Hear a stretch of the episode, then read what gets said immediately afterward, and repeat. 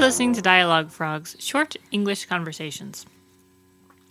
So it's it's kind of dreary outside. It's cold.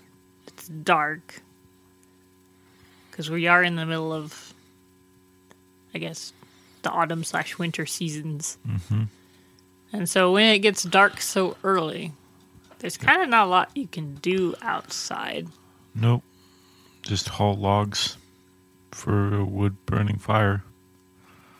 Yeah, that's that's a common activity in these modern times. Uh, they're nice. Wood fires are nice and cozy. Yeah. There. But something slightly more fun.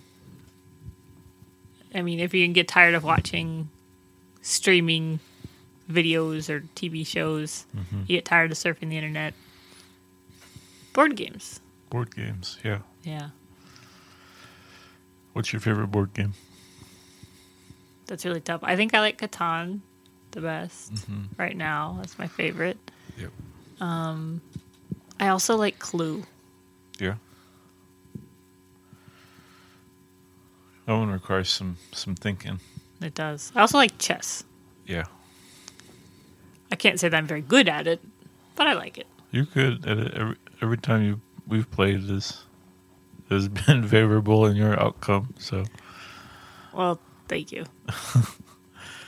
I always like like just like the dumb luck games. Dumb luck games like Yeah. Monopoly. Well, kind of. Well, it depends. Uh, it depends, but just like those games that are kind of rigged to where you can just land on a certain square and then you completely win everything, even if you've done bad the rest of the game. It- wait, is that like the game of life? Oh, Oh, oh. that's a good one too. It's interesting too how like you'll have different groups of people who you play different types of games with. Like I have I have one group of friends who refuses to play Catan with me or to play Catan in general because it's believed that if we play Catan it will ruin our friendship. Oh, Yeah. wow. Yeah. But we play Monopoly a lot with with that group of friends. And that doesn't ruin a friendship. No, no, we have a long history of, of Monopoly. Oh, okay. Yeah. Wow. I'm sorry. I'm trying to process that. How Catan ruins friendships? Yeah. Because you get so invested in in your little what's it, your settlements and your cities Yeah.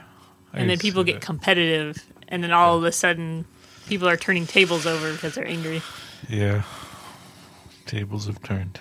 The tables have turned. And there's card games too, you know, which are a little less high stakes.